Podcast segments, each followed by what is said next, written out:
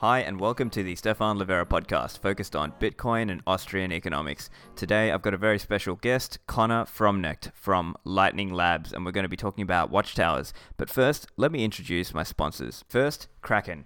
Over my years in Bitcoin, I've been impressed with the way Kraken operate in terms of offering strong security and really having that strong focus on security. They're acting ethically in the space under Jesse Powell's leadership. They are one of the longest standing Bitcoin exchanges and they're consistently rated the best with a high quality platform offering the best liquidity in the industry. They've got high trading volume and low fees with no minimum or hidden fees. Kraken have 24 7 support and I found it extremely fast to go through the sign up process as an individual. On the institutional and business solutions side, they're also popular there too, ranging from funds, asset managers, trading firms, crypto businesses. They offer the highest available API rate limits. There's also a Kraken OTC desk. Kraken offer five fiat currencies and also offer margin and futures trading. To learn more and sign up, go to the Kraken link in the show notes. Next, have you looked into Unchained Capital? They're a Bitcoin financial services company offering a really cool two of three keys multi signature vault product. You can use Trezor or Ledger wallets, and you still maintain control with your two keys and reduce the single point of failure risk. Multi signature helps protect you against the proverbial $5 wrench attack, as you can distribute your keys. If you create an Unchained vault, you also get three free months of access to Saifedean Ammous's Bitcoin Standard Research Bulletin, a fantastic resource. Unchained also offers Bitcoin collateralized loans, allowing you to get USD liquidity without selling your Bitcoins, meaning you don't trigger a capital gains event. This could be tax efficient for a hodler, enabling them to continue hodling rather than selling Bitcoins. While a loan is outstanding, your Bitcoin is stored in a dedicated multi sig address under collaborative custody, with Unchained holding one of three keys, you hold a second key, and Unchained's independent third party key agent holding the third key. To learn more and sign up, go to the Unchained Capital link in the show notes. In this conversation, Connor and I talk about the way that Lightning Channel participants keep each other honest, and then we go into Watchtowers with a bit of a deep dive on how they work. I hope you enjoy this conversation. On to the interview. Connor, mate, I am a big fan of what you guys are doing at Lightning Labs, and I've been trying to get you on for a while. And, you know, I'm glad that we were finally able to make it happen. So, welcome to the show. Awesome. Thank you, Stefan. Uh, yeah, it's been a while since we uh, first met in Australia and uh, we've been kind of busy putting stuff together for 0.7 recently, but you know, it's great to have that almost complete and uh, you know, great to be able to share some of the stuff we've been doing recently on Watchtowers and such. Yeah, there's a lot of excitement. I think there's a lot of different um, feedback coming out of Bitcoin, out of the you know Bitcoin community, as it were. Um, but uh, yeah, what I was keen to discuss with you today is uh, this whole watchtowers concept and you know try and deep dive on that exact idea. Uh, but i think before we go into watchtowers it might be good to just uh, go through just a quick example um, of a, like a channel setup and a breach just in a non watchtower world. So yeah certainly certainly. just for example's sake let's say i'm you know i'm running lnd you're running lnd I want to set up a channel with you and I want to put 4 million sats into that channel or 0.04 BTC. Right. And so, you know, now we've got that channel open and that's like the initial state. And then if I wanted to make a payment to you, what what is going on kind of underneath the surface is my LND saying, yeah, let's change the state of this channel such that let's say if I pay you 1 million, it's saying, oh, now Connor has 1 million uh, in the balance, and now I have only three million sats in my balance. And then I suppose now let's say you know we've been ta- paying attention to Michael Goldstein's "Everyone is a Scammer" article, and I'm actually a scammer, right? And now let's right. say suppose. I try to scam you. Yeah, suppose you know I, I suppose I'm a I'm a massive scammer, and this has all been a long con, and I now maliciously try to broadcast the incorrect state to the blockchain. So what's happening there, I guess just to explain that, is instead of broadcasting a Bitcoin transaction with a balance of 3 million for me and 1 million for you, I might attempt to broadcast a transaction that's that gives me 4 million sats and 0 for you, mm-hmm. right? And so could, could you just explain for us like without watchtowers, how would LND deal with that? Awesome. Yeah, that, that's a, that's a great explanation. So, um, yeah, so that that state with four million with four million Sats on your side is sort of like was sort of the initial state. And so once you sent that over to me, we enter this sort of agreement where that state's been revoked, and I actually have this key to spend a special path on um, your commitment transaction uh, for that prior historical state. Now, what's going to happen is LND is always monitoring the chain um, for spends of the funding output. Um, when your commitment transaction hits, it causes a spend of that output, and that triggers a like a series of processing in LND that will basically sort of assess the situation and say, um, was this a breach or not? By looking at like, is it the latest state or not? And after determining that, it will also understand that it can spend this breach path. So, and there's there may be several outputs on any given commitment transaction that can be revoked, and it will take all those outputs, um, sign, you know, produce witnesses and signatures that spend from them, and sweep all those funds immediately back into the wallet. Um, and the reason I'm able to do that is because those outputs have what's called a CSV delay or relative time lock. Um, that prevents them that when you broadcast, you are saying you are basically holding yourself to a, let's say 144 block window where you can't move the funds, and you give me this opportunity to revoke them. That's sort of what makes um, the channel secure. So if you try to cheat, I know that I'll have this window to try and um, rectify the situation. And so if I'm online, I'll spend those coins back to my wallet. And, you know, it's really no harm, no foul because I actually just took more money than I was supposed to have, right? You had only sent me a million sats and I just took all 4 million minus fees. You've scammed the scammer. Yeah. You've won, Connor. That's what you get for cheating. right. And so, um, so what it's getting at there is at the time, like let's say I'm I'm the I'm the scammer in this scenario, and I am trying to kind of cheat you and steal the balance. And what it's doing is, uh, at the time that I try to breach you, I actually don't have access to those funds yet. Correct. And that is what that's the check sequence verify, which is the relative time lock. That's the CSV code, right? Mm-hmm, mm-hmm. Yeah. Um, and so how does LND detect the breach? Is it just sort of monitoring the blockchain for any sort of movement that touches this particular uh, output, or how does it do that? Yeah, that's correct. Um, so it depends. The way it actually detects this depends on the backend. If you're using an RPC backend like BTCD or bitcoind, um, you know the RPC interface has a way to notify when like a particular outpoint or UTXO gets spent. Um, and so uh, with those RPC interfaces, you sort of subscribe to notifications on those outputs. Um, with Neutrino, it's a little different um, because you're doing like because it's a light client and has to do all the filtering locally. But more or less, when it you know a new block comes in, it downloads the filter for it and checks if any of the uh, the channels that are mine. Um, you know, I don't. It's not. I don't really need to monitor all the other ones for breaches. I really care about my own. So I'll look in that filter for uh, my own sort of scripts being spent and if, the, if it matches, we'll fetch the block and double check whether or not it was or actually not spent. And then that produces a notification internally in LND that kind of does the same effect of as if you would subscribe via RPC. Right. So I think that's the example then of that's like the justice transaction, right? So that's saying, okay, yeah, someone's trying to scam you. Let me do the just justice transaction right, right, or right. the what's a, um what's the correct term? I, I know that's like a colloquial so term. What's the actual the term? Breach remedy transaction is I think what they call it in the in the spec or the white paper. Um, but yeah, like the breach transact breach remedy justice transaction, those are the same thing. Basically, those are the um, that's the transaction that takes all the revoked funds on or on like a a on a commitment transaction that was revoked and then sweeps it back to my wallet and basically takes all the funds for myself because the other person inherently either tried to cheat or accidentally restored an old state um, from a backup or something. Excellent. And I suppose we, we might just quickly point out for the listeners as well that the the behavior of that is proposed to change with eltoo. So if we get eltoo, the actual punishment will actually change where instead of your in that scenario, your LND node taking the full balance, uh, your LND node would just publish the correct state. Is that correct? That's correct. Yeah. So you would publish, um, let's say it's always a game of like I publish the more correct state. So I could publish a newer one. If I happen to also not know the latest one, you could then publish another one later than that. Um, but basically, it ratchets all the way up to whoever knows the latest one. Correct. And then um, more or less, right. like the resulting balance is then played out on chain. Like whatever HTLCs were there at the time will sort of like um, be played out. Whereas right now, it's like if you play an old state, even if there are HTLCs on it, you just ignore that and you just sweep it all because it's like cheating. Yeah, okay. And so I'm also interested to discuss the difference between a collaborative close and an uncooperative close. So can you help articulate what's going on there? Sure. So um, like a channel is identified by its funding out point, which is a two of two multi-sig output in the blockchain. So because it's a two of two, anything that basically has a signature from either participant is allowed to move those coins.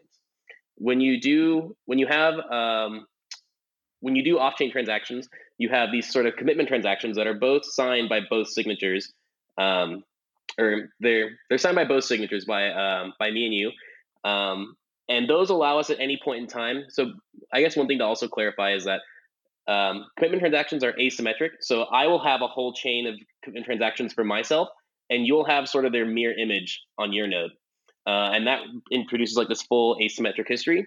So um, and all of those are signed with these two signatures. So any one of them at any point in time can be broadcast, and the blockchain doesn't necessarily know whether it's an old state or a new state, and whether it's like the most recent or who's cheating. Um, but it does see that it has a multi-sig, and it will accept it and let it confirm and spend that. Um, so a unilateral close is when either party just publishes one of those pre-signed states. Um, now a cooperative close says, um, cooperative close says, okay, we're just going to sign a new transaction um, ignore all the history, and we're just going to spend those into a way that splits out the outputs or splits up the amount however we agree. You know, so if we ended up with 1 million and 3 million Satoshis in the channel, we can just sign a cooperative close, which looks basically like a regular payment in Bitcoin, other than the fact that it's spending this two of two multisig uh, that splits up the payment, that splits up the amount between you and I. Um, now, the benefits here are that you're not encumbered by any sort of time locks um, it's a lot cheaper because you know there's um, a couple transactions that can play out on chain depending on how many HTLCs were there uh, or things like that. But um, so it, it's an advantage to always try to cooperative close, but that, that's not always the case. If uh, one of us were to lose state, then our only option is for one of us to sort of publish this like unilateral transaction, for example, um, because maybe you lost the signing keys and you can't actually like uh, derive that sort of uh, cooperative close transaction now. Fascinating. So I guess just to quickly re- paraphrase that just for the listeners, make sure everyone can follow along. It's essentially saying in the cooperative close case, there is no time lock placed on the bitcoins that have been spent out of that because it's you know we've we we agreed that this is the correct state. It's three million and one million, right? Um, and, and in the unilateral case, that's the example where uh, going back to what we were saying about the CSV, the check uh, check sequence verify, meaning that uh, there is a uh, there's an additional time um, until uh, uh, depending on the that window. I think you said 144 blocks, and I, I presume that can be tuned as well. Mm-hmm. The mm-hmm. the length. And LND scales that based on how much is in the channel currently. Yeah. So when more's at stake, it gets longer. Yeah. Yeah, fascinating. And I think the other thing with that is also as as over time, if we are right, right, we're both bullish on Bitcoin and we think a lot more people are going to use Bitcoin, then obviously the blockchain will become more and more full. And so then it will become more and more because part of Lightning's security model is if somebody somebody is trying to cheat you, you need to be able to do your Justice mm-hmm. TX mm-hmm. back. And I guess tuning that window in terms of how many blocks that CSV is is essentially how you can uh, kind of uh, allow people the chance to do a remedy. Correct. correct. That is that is correct. Yeah. Um, there's some other interesting dynamics at play there though too, because for example, um, in the case where you sent me a million and you had three, but now you're trying to steal four back or trying to get back to a state where you had four. Um, because I'm only promised a million at that point in time, I have three million sats available to spend on fees. So you publishing a breach trying to earn back one million uh, you may pay more in fees to outbid me to send that transaction than like you may actually gain from doing it. So, um, you know, so there's also those things to be aware of. Um, so it's not, it's, it is a little bit because I think I can basically have a scorched earth policy and say like, I was only promised a million. I just want to get a million. Like you have a lot more of like bidding to do basically to get in there. It's, it, it's definitely possible, but it's like, um, how much do you really want to scam someone out of their 1 million Bitcoin when you're gonna have to spend more than three to get one back? If that makes sense. Ah, fascinating. Yeah, I didn't think about that. Thank you for that. Okay, so let's let's now go into mm-hmm, watchtowers. Mm-hmm. So enter watchtowers.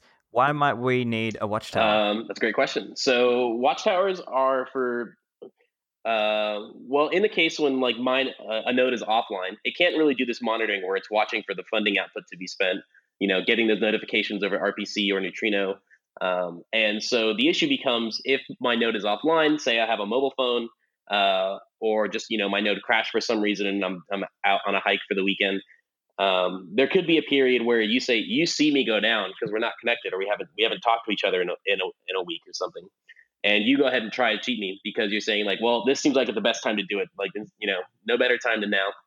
So you you publish this old state trying to take this, um, and if I don't come back online within a reasonable amount of time before that CSV delay is uh, has expired and allowed you to now move the coins, then I lose those funds that I was initially promised. Um, and so the the solution here is to basically outsource the ability to do this monitoring on behalf of nodes that may have intermittent connectivity, like a mobile phone, um, or just as sort of like a you know a backup measure for like a large institution or company that doesn't want to like have any sort of service outage prevent them from being able to keep their funds safe. Um, so that's really where watchtowers come in. And I think an interesting analogy there is to sort of think of a watchtower as a form of like channel ins- insurance. Um, you know, you basically are having this other person um, like help you to um, to basically make sure your funds are safe, and they can do that without kind of your assistance. And they'll like you know they'll go to they'll go to court for you. They'll they'll attest to the fact that you know this was actually a breach transaction, um, and that you're entitled to those funds, and help you get that back. Fascinating. So then, now that watchtower is not. I guess we, we can get into a little bit more detail in the future, but how does the watchtower detect a breach? Okay, that's a good question. Yeah. So um, one of the interesting aspects to a watchtower, well, there's there could be a number of different ways. I think the design space here is really, really, really large. Um, but for in, in the current protocol, what happens is because I guess to start with like one of the basic goals of that is to, or one of the basic goals of the Watchtower protocol I've been working on is that we don't want the Watchtower to necessarily know which channels it's actually monitoring. So it doesn't have the option to actually like, you know, just hook up to a bitcoind RPC interface and get a notification for UTXOs. That is one way to build a Watchtower, um, but it comes at the expense of all of the users' privacy because you now know exactly which channels you're watching. Uh, and now you can also say like, oh, if that node is public, for example, I can connect to them and test if they're online. Now the Watchtower has the ability to see like, are these people online? You know, so we wanted to remove the ability for the Watchtower to like actively know um, which channels it's monitoring. Um, and so that dictates this other approach where we basically we use the uh, transaction identifiers, so the TX IDs of the breached commitment transactions, and we generate what's called a hint. And the hint is generated by sort of hashing the breach transaction um, using no additional secret data, but more or less the uh, the appearance of the breach transaction ID on the blockchain allows the watchtower to decrypt some state and spend the transaction for, or and basically broadcast the justice transaction for the user without them being online. Um, so I guess to clarify, what you would do as a tower is you take a block and you look at all the transactions in it. You'd sort of take their transactions IDs, hash them again, and now you get sort of these hints, and you check your database for any of the hints that match. Um, so you know you might look, you might be looking through database for like two thousand different hints for any given block, and if any of them match, you can basically also turn that into a decryption key and create the justice transaction. Oh, okay. Yeah, that's a bit complicated, but I think I'm, I'm yeah, sort of struggling to follow. But yeah, so I guess the other thing then is how is it that the watchtower can't steal your funds, right? If I'm a newbie and I don't really understand what this is, why is it that the watchtower can't steal my money? Ah, so that's uh, perfect. So basically, the, what allows the uh, user to spend the watch or to spend the breach transaction normally when it's online is that it knows the sort of secret key to all these like revocation clauses on the transaction. So, um, like I said, there's a specific clause that has this revocation public key, and I, as the user, am online. I know the secret key, and I just craft a transaction and sign it, and that spends back to my wallet. Um, what prevents the Watchtower from doing that is that we never give the Watchtower that key. So the Watchtower doesn't have unilateral control over where those funds end up. Uh, instead, what we do is uh, when I, when a phone, for example, wants to basically send this data to the tower so that it can do its job, I pre-sign a transaction that spends from it. So more or less, what this looks like is every time you pay someone an LND, you pretend as if the other person already tried to breach you, and you basically sign transactions that um, that basically say like, if this had happened, this is what I would do with it, and then I take that transaction and encrypt pieces of it and send it to the tower. So all the tower is doing is basically uh, decrypting this information, putting it back together, and broadcasting a transaction that I pre-authorized. Right, and so it's kind of already preset which address it's going to, for example. Mm-hmm, mm-hmm. Yeah, right. so it would be preset to an address that I control. So all they all they can do is broadcast, and it'll end up in my wallet. Uh, okay, got it, got it. All right, and now I think another thing that's interesting is the funding and operation model of these watchtowers. So, is the idea that you know I'm going to do this, I'm I'm going to be an entrepreneur and I'm going to run a watchtower service, or is it more like we're relying on people being like an altruistic watchtower guardian? Um, I think yeah, I think this is very interesting because uh, initially we sort of imagined that there might be that most watchtowers would be operating for a reward. Um, and I think that's still like very a, a, very possible likelihood in the future, just because you know um, if someone's doing a good job, you want to incentivize them to continue a good job. It like um, also like if you want your tower to stay in business and keep you know watching and for breaches for you, you're to want to pay them something probably. Um, but it was kind of later on that we also realized there was this uh, there was a there was a niche um, there was a niche that could be served by just by having these sort of altruistic towers. And it's funny that you call it that because that's actually what we call them like in the code base. um, so like uh, yeah, and an altruistic tower basically like the the, re- the only distinction here is that a altruist tower when it creates a justice transaction, there is one output and all the funds except for fees go back to you, me as the user. Um, for a reward tower is the other name um, there are two outputs. One is a reward paying to the tower, so paying it for doing a good job and like actually responding while I wasn't online, and then the rest of it goes back to myself. So really, the only difference is in how the money gets splits up between the two users. And so I think I think you'll probably see use cases for either. I think, for example, you does, it doesn't really make sense for a company to run their own watchtower and then give it a reward. It's all their money, right? And that's just more fees and stuff like that. So um, also, if like you have a service uh, or an app and you want to provide a like watchtower for your users, you might not choose to charge them because you know they have other ways of like monetizing something or monetizing their services and stuff like that. Um, so there are a lot of a lot of use cases where I think an altruistic tower is going to be you know useful. Um, we did build the the reward towers are mostly built out in terms of LND. There are a couple of like things to fine tune there as far as just um, you know, like testing and stuff like that. But for the most part, that's also completed as well, and that will allow people to also offer services where they get paid to do that. Um, and then it'll be up to users on whether or not they want to have a tower that, or a company that might want to offer an altruistic tower, or if they choose to, they might choose to pay for a reward tower that offers like you know really good reliable service. Maybe they know it's a like respectable watchtower. Um, so yeah, basically users will have control over that, and it'll be interesting to see which one plays out. But I suspect we'll be seeing both in the wild. Fascinating stuff. So you, we're we're basically just gonna see what happens and see what people try and start up and see if they want to run it as a business. Yeah, pretty much. And then the question then is, how much would the fees be? And uh, I guess I'm also thinking now, does that does it work from a UTXO point of view? Like, could if the the amount of the fee is so small that the UTXO is like a dust or you know do you know what I'm getting at? Yeah, yeah, that, that's that's correct. Um, so yeah, if there were if you if I have a you know a one cent channel and I'm giving you 0.01 percent, then yeah. like that doesn't make any sense, right? Um, so things like that are like the client won't even try to back those up. If a tower detects you trying to back up like you know like dumb amounts like that, uh, it'll just like reject you and say go away. Um, and like yeah, because the the the reward re, the reward rates are negotiated up front, so I can see like whether I'm getting one percent or zero percent or you know ninety nine percent. Um, but it's interesting because you don't know the chat the channels you're watching, so you don't know the actual full balance. Um, so, but at, the very least, basically, the a reward tower would have the option to filter out like am I getting like a reasonable amount? Um, the other thing you can do is you can also set a there's a re- proportional and a base reward. So I can at least set that I get like you know 4x a dust like UTXO plus some proportion of the channel size. So there's there's ways you can fine tune it. Yeah. Um, um, but yeah, so so those that will mostly be configurable, and then it, will be interesting to see how the fee market develops. You know, I think ideally the interesting part about watchtowers is that hopefully none of this code ever executes. Right. Um, yeah. right. Like if, if everything were perfect, like none of this code would ever run.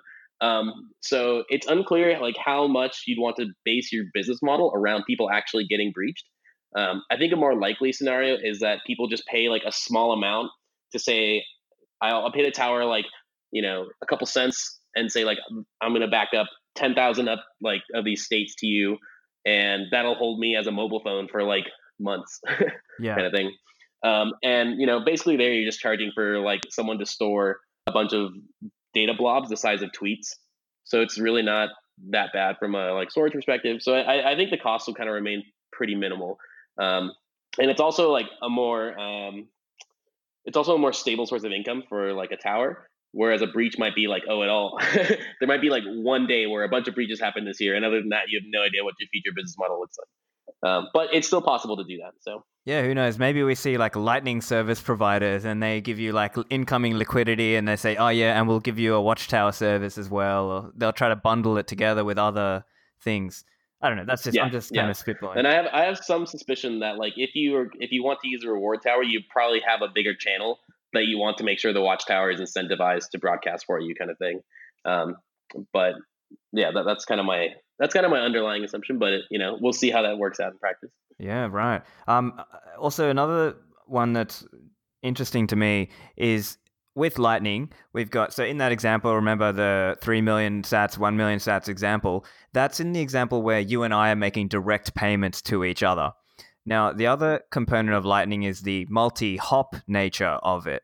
So, let's say you have a you've got another um, no connection with Laolu, say, right? And you know he's routing a payment through you to me, or and so then what I'm getting at here is how does Watchtowers protect in that case for the routed uh, amount as opposed to you and I having the direct three million once sat, you know that that amount. Does that is there a difference there or? Mm-hmm, mm-hmm. Um, so from the perspective of the Watchtower, no. Um, and from how LND will protect against that, or really any watchtower place will protect against that, no, there's not really any difference there. Um, yeah, one interesting thing there is that, like, you know, if I'm on a mobile phone, for example, I'm probably not going to be routing. So that case actually occurs less on a mobile phone. If you are a routing node, you kind of have this assumption that you're online and available all the time. And so, like, your dependence on watchtowers is sort of reduced. But yeah, if you were running a watchtower, it would treat them all identically. And I suspect that people will do that, um, you know, as sort of like a fail fail over mode uh, and like you know safety net. All right, so let's talk about privacy then. So, what are the things that we have to think about from a privacy point of view with watchtowers? Um, so there are there are a number of different things I think that come into play. I think we've kind of touched on some of them. One is like um, making sure that the watchtower doesn't know what channels it's watching.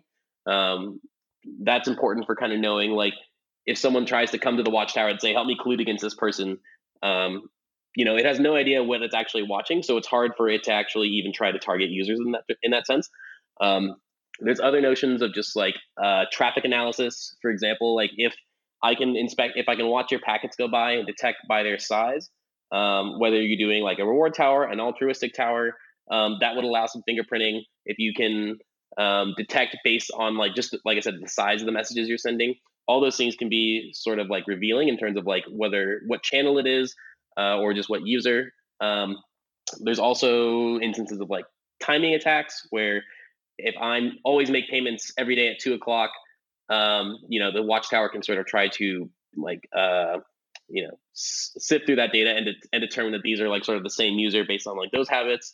Um, and there are kind of a number of different uh, aspects that are similar to that, where like you want to mitigate the amount of like de-anonymization that the tower has access to, um, especially in sort of like this um, setting of once it has all the data, it now has a database of like records to search through. Like, how can you minimize the amount of information that the watchtower can learn from that? Um, so I think I think you know there there's a host probably like probably ten or eleven different things that you could probably uh, enumerate in terms of like privacy um, and and yeah, so I, I'd say those are probably like some of the most important ones though. So, of those, what are you thinking in terms of LND watchtowers out of you know the privacy considerations that you've named?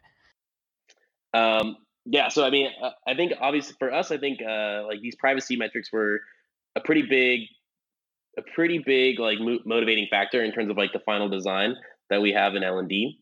Um, for example, well, one of the ways you mitigate against people knowing which channel you're watching is this idea of sort of a session.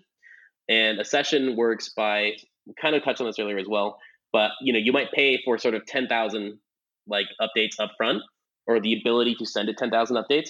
Um, and that is agnostic of any channel in particular. You're basically just saying, I want 10,000 slots, take whatever I give you. Um, and then slowly you can fill those up, but they're not tied to any particular channel or user. Um, you can back up.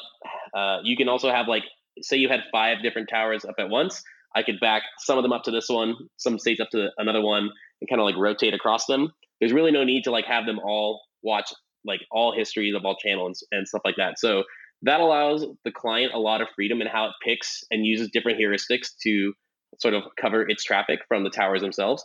Um, so that I think that was like one of the one of the big designs that I think had been talked about on the mailing list for a bit, and then we ended up deciding like the privacy benefits there were um, sort, of, sort of like worth the extra complexity. Um, other things like, for example, the, the traffic analysis. The current protocol has fixed size uh, payloads for um, like every aspect of the protocol at this point. So you can't tell, even just like during like the handshake when the client communicates with the tower, you can't tell whether it's doing a reward or an altruist um, like session. And for example, like all the blobs that get sent to the tower, these encrypted blobs with the pieces of the justice transaction, those are all like fixed size as well. So just by looking through the database, there's no. Um, we tried to limit the amount of like observable data that that would like help pin back to someone. So I think all, all these things combined, there are a number of things that where we've basically from a protocol and data level have tried to remove um, that sort of ability to fingerprint. I'd say the, the other things that kind of remain are sort of uh, like timing analysis level things. You know, um, when I send these to the tower, how do I uh, and who to send those to? All these like ideas of tower rotation, things like that. Um, those have yet to be implemented, but basically all the building blocks are there and the protocol to allow them to develop. Um, and so as we continue to build on watchtowers, then we will have uh, more of those features kind of brought into LND. Right. And uh, just just to clarify, the idea then, if you were to say have five different channels, you could use different watchtowers for each one. Is that the idea? Mm-hmm, correct. Right. Yep. So it's not you're not sort of putting all your trust in one watchtower to look out for you for every single Lightning channel that you have. Got it. Correct, correct. You can also use back them all up to five different towers, um, for ex- for example, and then you have redundancy, for example. Yeah, I think I think my my end goal would be to have like I have five, but I need I want to back up to three, and then it just kind of like auto rotates between them and kind of scrambles the patterns between like uh, which ones it's actually using. Um, I think I think something like that would end up like being pretty cool. Mm-hmm. So just just so that like your entire history of use of that channel is not stored on one tower.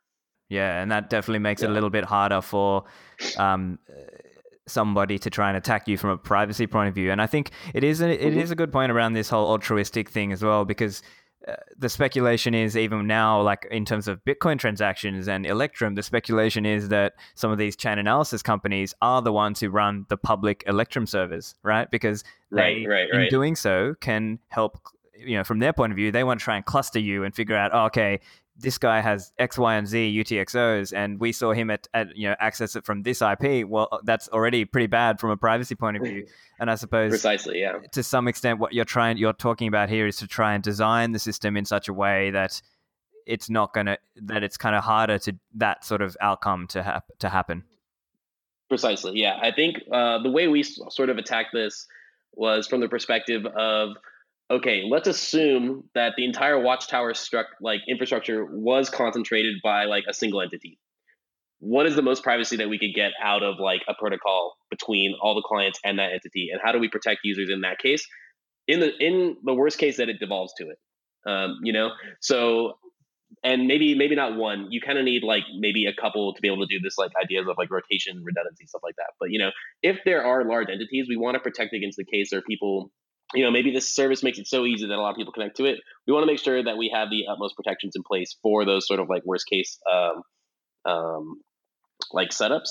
And you know, hopefully, in doing so, then actually doing that, doing so isn't maybe so bad, or maybe so bad as if like um, we didn't have all these anim- like anonymity protections in place.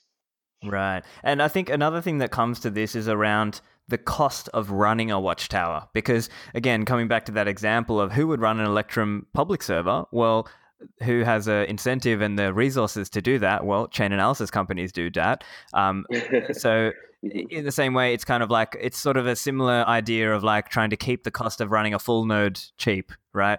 Um, mm-hmm, so, mm-hmm. com- let's talk a little bit about you know what does it sort of cost to run a watchtower, um, and then also if you could just touch on uh, watchtowers, if there's any impact there from like if you're if you're using neutrino or a pruned node.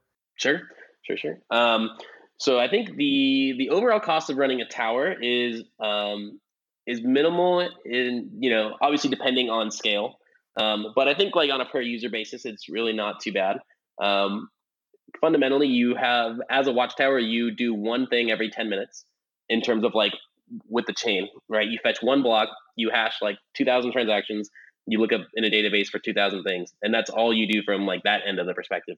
The other um, the other side of things is having more or less a server that just accepts clients and you know writes state writes their updates into this database uh, and that happens in an ongoing process so really uh, like the fundamental like scalability limitations will be like can you handle a bunch of connections is your box capable of handling you know clients and how does that look when you scale it out to you know thousands of users for example or millions um, and you know like the actual um, and yeah, so the actual like performance requirements on like the chain and and on that side are like fairly minimal.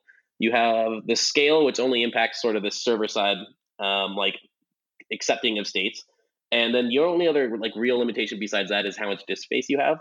Um, so, and I said, as I said earlier, like sort of this this initial version has um, these sort of blobs that are about 300 bytes um, per uh, per sort of like update every time like the commitment transactions are updated. Um, so it's like about, you know, like I said earlier, that's you basically storing a tweet every time someone makes a payment, um, which, you know, probably isn't too bad. I, I, I suspect that's not too bad uh, from a perspective of like someone with like a reasonable amount of infrastructure. So uh, as far as whether you can do this with like a neutrino uh, or a prune node, yes, you can do it with a prune node. Um, and in fact, it's probably better because it gives you more space for handling all these updates. Um, you can also do neutrino, which again also saves space, but you also then, of course, run the risk of not being, in theory, on the right chain because it's you know not fully validating. But that can be also protected by just pointing it to a like sort of gateway full node that is validating, um, and then like all of your watchtower services can be sort of very light and independent of that. So I think that that's also not that's also a pretty good way of doing it. I think so. Excellent. And so the other thing then is the hard drive capacity requirements. Is it one of those things that if you are running Watchtower and you've got a lot of users who want to say, hey, what, hey, Conner, I want to give you my five channels to watch for me, and then there's a lot of payments passing through those channels, does that uh, start to become more troublesome from a computational uh, hard drive cost or seeking uh, seek times? So it depends on your setup and it depends on your implementation. There are basically this problem of like taking uh like the transactions in a block and finding which you know like hints and you know encrypted justice transactions match that is like perfectly parallelizable. So in theory, you can shard this out over multiple machines if you need to, um, and you could even store the database like that. Um, so there's also ways of like yeah seeking in theory like if you had like a spinning disk it might be you know a fair amount of effort to actually do that. But um, there are other ways of sort of storing data on disk that are more that would be more performant um, you know if you had the proper indexes in place. So I, I mean i think it could be if like you know you don't have the proper optimizations in place but once you have those optimizations and you know you you should be like well on your way to like um, in my in my opinion, I don't think I foresee an issue in terms of like actually uh, ramping that up into like you know across multiple machines, if if the you know if you need to. All right. Uh, what about limitations of watchtowers? Now, just thinking out loud, I suppose the main risk really is just that if I were to have only one watchtower and I'm trusting that watchtower, and then the watchtower fails me, it doesn't broadcast the justice transaction for me. I guess that's one of the main mm-hmm. risks. Mm-hmm. Uh, are there any kind of risks or limitations that you see there? Um, yeah, no, so that, that's a good one. And I mean, um, and for example, at the moment, like in LND, this initial rollout will allow you to configure a single watchtower. Um, but we have some PRs down the road that are still in progress that would allow you to do multiple. And uh, you know, obviously, like there's still a risk that all n of your towers go down. Um, yeah. And you know that that is, that is obviously a risk, and but um, hopefully the redundancy allows you to mitigate those, and by picking maybe mutually disinterested parties, or something like that. Um, I think I think another real fundamental limitation of watchtowers is that you know because the watchtower doesn't have access to your keys, you have to sign these transactions with sort of like a predetermined fee rate. Um, and so, like depending on the fee market at any given time, um, your transaction like may or may not like have the sort of like weight to get into a block, and um, that can be that can be mitigated in, in a couple in a couple ways. You can more or less sign transactions at different fee rates and send those to different towers. So maybe the different towers are now now have different like fee rate transactions, um, and other things like that. But still, at the end of the day, you know, if I sign a transaction for 200 satoshis a byte and the fee market is at 250, um, I mean, there isn't like a whole lot you can do without being online. I think I think that's probably the, the more fundamental limitation, um, and something that like you know, without giving your keys, it's kind of hard to like um, extend the protocol to be able to do that without that sort of extra authorization. Um, this could be a, um, that being said, there are ways to sort of like get around this with like if you also include a reward for the tower, um, or the tower is also trying to make sure that it does its job, it can also attach fees itself um, to those transactions and bring them down on your behalf. Um, you know, it's not it's not quite the same, and like you know, I think it'd be interesting to work out more of the dynamics of the incentives on that on that uh, edge case. But you know, it is also possible for the watchtower to bump bump fees for you, and whether or not that's agreed via some like you know service agreement or whatever is like not or is undefined at this point. But I think that's a current limitation of sort of like how watchtowers work at the moment, and hopefully, like you know, we will have some more mitigations against that down the road.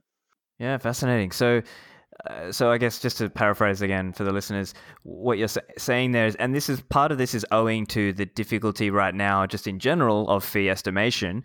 Um, and so currently, the way Lightning Network works is that when you um, open that channel with somebody, you're already uh, I think there's a fee reserve that's being allotted, and you know, and that and part of the problem is, or theoretically, the problem is if the fee market moves dramatically in that time, then when you want to do the close or the justice transaction, then it might be not adequate uh, in terms of the amount left over for a fee.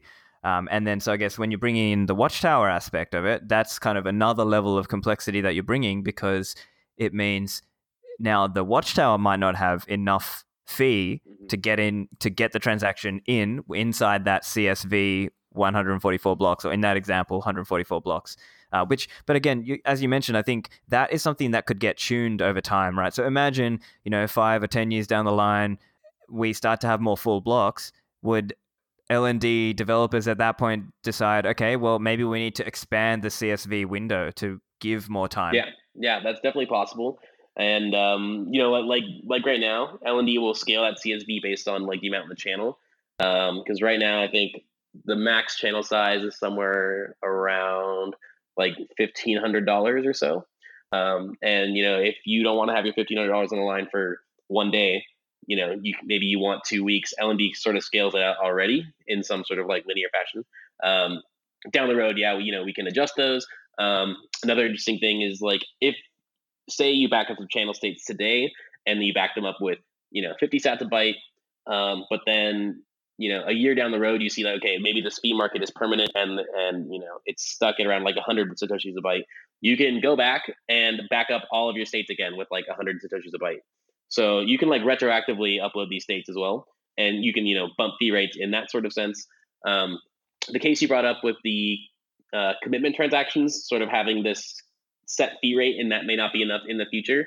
Um, where we there is some ongoing work in the Bolt 1.1 spec um, that will allow you to basically have a minimal fee on the commitment transaction, and then you will attach fees later at the time you want to actually broadcast. And which is sort of similar to that idea with the watchtowers, where like it has some pre-committed fee, but then the watchtower can also attach as many fees as necessary on your behalf if it also doesn't happen to be enough. So the, those ideas are sort of related, and I think this is something we're coming to grips with with on, with off-chain protocols. But uh, yeah, there's there's some interesting directions there. Yeah, fascinating stuff. Okay, so look, let's talk a little bit about how watchtowers might evolve in the future. So, obviously there are many different Lightning teams. Uh, you know, there's you guys, there's uh, Lightning Labs, there's uh, Blockstream's team, um, you know, and then there's also ACINQ, and then there's um, some other teams as well who are working on Lightning. Is is there a plan to try and have watchtowers become part of the actual spec, or would it be like everyone sort of does their own thing? Um, I think ideally they would be incorporated into the spec. Um, but given the design space at this point, I think it's a little premature to have people commit to something before we've like given it a sufficient amount of testing. At least that, that has been um, like our opinion. So, uh, you know, in the process, we've been we've been doing some tests, seeing what works.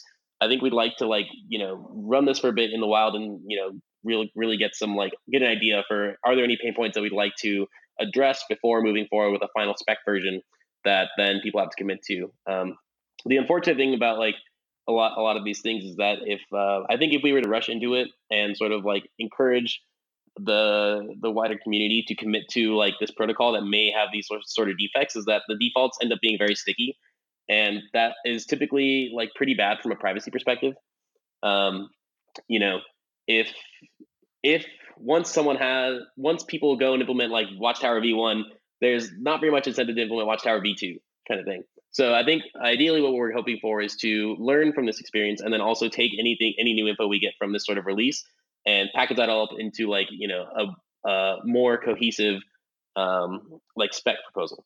And then hopefully like those get out of the box, the spec version V1 would be like a more complete maybe like have all those kinks worked out and then we can move from there. So I think that that's sort of the initial like idea for how we get to spec land how does LND watchtowers compare with? Uh, I know there is a um, BLW Bitcoin mm-hmm. Lightning Wallet um, by uh, I can't I'm not sure if I pronounced the guy's name correctly. I think it's Anton Kumaigorodski, and he he I think he has some kind of watchtower baked into that uh, mm-hmm. wallet mm-hmm. product. So how does LND compare with that? Um, that's a good question. Uh, from my understanding, um, I think I think the towers in LND I think are designed from the ground up to be a little more privacy preserving.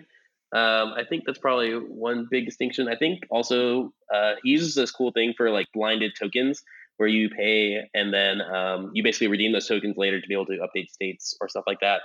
Um, and I'm not totally sure, but I don't know if the protocol is accessible outside of the app. It might be, but I'm not totally familiar with the specifics. Um, and then maybe like one other difference would be sort of uh, whether or not it actually does like a reward or is only or is purely altruistic. Um, but yeah, so there there there are a couple distinctions there. But I think I think the biggest one is probably that I think in that case the the tower sort of knows which channels it's watching. Um, whereas with LND, you would basically like delineate that. Yeah, another one actually uh, I was meaning to ask as well is interoperability. So presumably if you are an LND user, uh, or uh, no, maybe maybe maybe the other, it might be better to go the other way around. If you're a C Lightning user, you can't use an LND watchtower, or like, is there would would you would they have to kind of use their own? No, there, would be no fundamental restriction for using the tower or not. Um, you know, it's a matter of implementing the client side protocol. Um, so like, you know, like, or you know, or the server side. But if there were already LND watchtowers running, then to integrate that into a, another implementation is a matter of making a client that does all the steps that the LND ones do. Um, and you know that becomes easier to do once there's like a formal spec, apart from just like reading other people's code. Um, but no, that, that's definitely possible. And um, yeah, so you you can definitely take advantage and like do cross pollination in that sense. Right. Um, okay, and we touched on this one earlier around eltoo and how that is a, a new proposed model, and hopefully once we get Schnorr and so on, we would move to eltoo. But eltoo has a different punishment model, which we were touching on earlier. Can you explain if there's any impacts there from a watchtower point of view? Yeah, I think I think there are uh, there are some new use cases, or there are some new ways that you can kind of formulate a watchtower with eltoo. Um, mainly because, with this idea of you only need the latest state um, in feeling right now with uh, with sort of this with the watchtower design for sort of revocation based channels um, the watchtower ends up keeping every state because it needs to be able to uh, revoke directly off of any of these like uh, any of these possible states that the counterparty can produce and like broadcast on chain With eltoo, you can kind of like keep the last one, and that automatically skips all the way to the end. Uh, and that's you know that works as a sort of justice transaction for all the prior states. Um, so there are, there is the ability to sort of implement this this constant space watchtower with eltoo. Um, you can also sort of do an eltoo tower in the in the in the same sort of style as the one that exists today. Basically, you would back up and keep every state. Um, the advantage of that over a constant space sort of design would be the level of privacy that it offers because um, when I'm sort of updating the last state and telling the tower like, "Hey, here's the new latest state," um, you have to tell it the old, the previous one which it needs to delete, and so that inherently like gives you this chain of actions um, that link all these sort of updates to each other. Um, whereas the one where you sort of keep everything, you don't necessarily know what's being replaced, what's being updated. Um, so there is a trade-off in terms of like privacy and the amount of storage for the tower. Um, personally, I see. I I mean, I think if with an, an eltoo tower, if it's like my own personal like private company, for example, and I want to back up my nodes, I think this makes like is undoubtedly like a good way to do it because you basically keep like a constant amount of space for all your channels and you don't care about privacy, right? I am the person. I already know everything about my company. Um, I think it becomes there become there definitely becomes a real realistic trade off when you uh, are interfacing with maybe a service that is running this. How much do you trust that service to protect your privacy or give it away? Um, how much do you care as a user?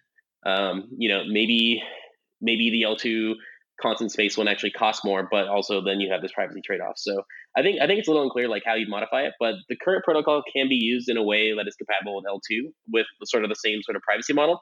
But with eltoo, you also get these uh, extra possibilities in terms of how you construct a watchtower as well. So I think it'll be interesting to see how, how that all plays out. Now, I know you guys are working very hard on LND 0.7. So can you just tell us a little bit about what's coming with that? Yeah, um, there's there's a lot of cool stuff. Uh, this has been so I think we did our last release around three months ago, um, and so this will be um, kind of a more targeted release with like a handful of features that I think are really cool. Um, one of them being this sort of like initial release of altruistic towers. Um, another cool one is another cool feature is that we now do routing. Um, we now introduce this like probability based sort of scoring system into the routing um, heuristics. So we now will consider like what is the likelihood that this node will actually fail when we actually pathfind. Uh, and as we sort of like attempt payments and learn like oh this this route succeeded or this hop failed, we'll feed that back in to our sort of our mental model of how the network is looking, behaving at any given time, and then that will inform sort of like um, this uh, uh, like it'll inform sort of like which path to find next based off of like sort of the historical patterns of like the network that we've observed. So I think it's it's a really powerful primitive because you know as the model continues to improve and we continue to improve the like data fed into it, then you really can start to like learn the network in a way that like for each user is independent, right? Because they're all in different positions within the network. So the model should be able to learn like in my position within the network, these are like the best routes to take, and they always are able to handle my payments, and these always fail and distinguish those two cases. So yeah. this sort of the beginnings of like of um, you know a more sentient like routing capability within the network. Um, it's coming alive. it is. It is. And with that, then is it encourage? And that I guess that's helping encourage uptime, and maybe it's encouraging nodes to keep the channels well balanced and not lopsided. That's correct. An example. That's correct. Yeah. So it'll start to pick pick out though, like it'll start to pick out those nodes that are like maybe indirect, like in, indirectly doing this, and sort of like favor those when in the routing preferences. So I think I think that's really cool, and I think that will become like a major factor when you know you were right now we're, we're like discarding a lot of really valuable data about like I've attempted this payment, this hop fails every time. Why do I keep trying this? uh, and this yeah. will feed all that back into making that whole system more reliable. And let's see some other cool features. So one, one of my features I'm really excited about is um, we've improved the initial sync times for basically all backends by using a, a, feature that we built into the sort of seed format, I guess now almost a year and a half ago. So for those of you who aren't familiar, uh, LND uses a specific seed format that we call AEZ, um, which is uh, kind of like a class of cipher seeds where your actual like seed data is encrypted. Um, and inside that, like the seed has a birthday that we measure in terms of days since Bitcoin Genesis, which is like some random thing we made up. Um, but basically, there's a birthday in there that measures like roughly how far from the Genesis block the seed is created. And what that allows you to do is when you uh, create a new wallet, it basically the wallet has a birthday now. And instead of rescanning the entire chain for your funds, it knows that no funds can be created before the wallet's birthday, before the seed was created. So what we do now uh, is when when you come up and you have like a you know a fully synced chain, we now just binary search for your birthday and then start from there. So that has like really good effects. I mean, you know, if you're doing a rescan on a half a million blocks, but you just created the wallet, you now just get to skip straight to the tip, kind of thing. Um, and also, when you're doing a recovery, this will also work because it'll see that like, oh, it's only you know a third of the way back, not all the way back to Genesis. So it should it should have a pretty good performance improvement um, for all backends. I think bitcoind sync is down from like 50x or something like that. so it's it's pretty massive improvement. So I think you know excited people to give that a uh, you know a try. Um, I find the birthday thing hilarious, man. I just, I don't know. To me, it's just like, uh, uh, how how old is your LND node? How many birthdays has it had, Conner? uh, it's going on. Uh, it's probably going on like 450, something like that. 450 Bitcoin days since Bitcoin. Oh no, no, no, days since Bitcoin Genesis. Yeah. Well, it's oh, about right. But you're talking 450 days, days back from now. Yeah. Yeah. yeah. Uh, um, yeah, yeah. I, I, suppose just for the listeners, I guess it, it helps search, right? Like when your uh, software is trying to figure out, okay, what's my balance? It's kind of helping you kind of search more quickly and not waste kind of computational power trying to search really far back in the chain when mm-hmm. The birthday is telling you, no, actually, I only started this wallet 30 days ago, so don't search back like two years on the blockchain, right? Correct, correct. And uh, the reason for any of those who for any of those who are also wondering why we pick days since Bitcoin Genesis as the metric, um, like I think I think this is kind of interesting too. That I don't think it's really been explained anywhere, but um, you know, you could just put like a timestamp in there, but that's more like eight bytes, and we were like short on space in the seed format. We wanted to you know have as much space available for other things, so we wanted to squeeze it down into a like two bytes, and so we needed something with like more coarser granularity. Um, so we ended up realizing that like you know days is like a pretty sufficient um, you know granularity when talk in terms of wallet, right? Bitcoin's been around for ten years. It's like three thousand days. Like you should be able to like get a pretty good estimate for the birthday with that. There's also the case of like you can you can set your birthday before without even syncing the chain, right? If you need to know like a particular block hash or height that the chain is at, you can't make the seed until you sync the chain. So this allows you to create the seed without any data but like the current time. Uh, and the other reason that it's from Bitcoin is because we know there's no funds on testnets or anything before the Bitcoin Genesis block. So then that's kind of the metric. And then that will basically allow us to like express birthdays through I think 2189 or something. So we should be good. well, we'll be long dead before uh, people in the year 2189 have to deal with it. I'll let someone else figure that out. Uh, okay. Um, anything else you wanted to touch on with LND 0.7? Uh, I guess I guess uh, not too much. I think that covers sort of like the majority of the oh the changes there. Oh, there is one more, and that is uh, we sort of refactored a lot of the internal like router uh, state for the payments and being able to like reliably display them over the RPC. So you can now like make a payment, kill LND, come back, and like all that information is like properly displayed over the RPC and accounted for.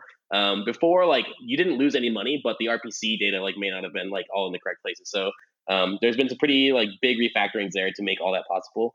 Um, and so, and that, that was that's one of like major other things that are in LND now. So that's been a lot of work by um, by Johan, who sort of spearheaded that.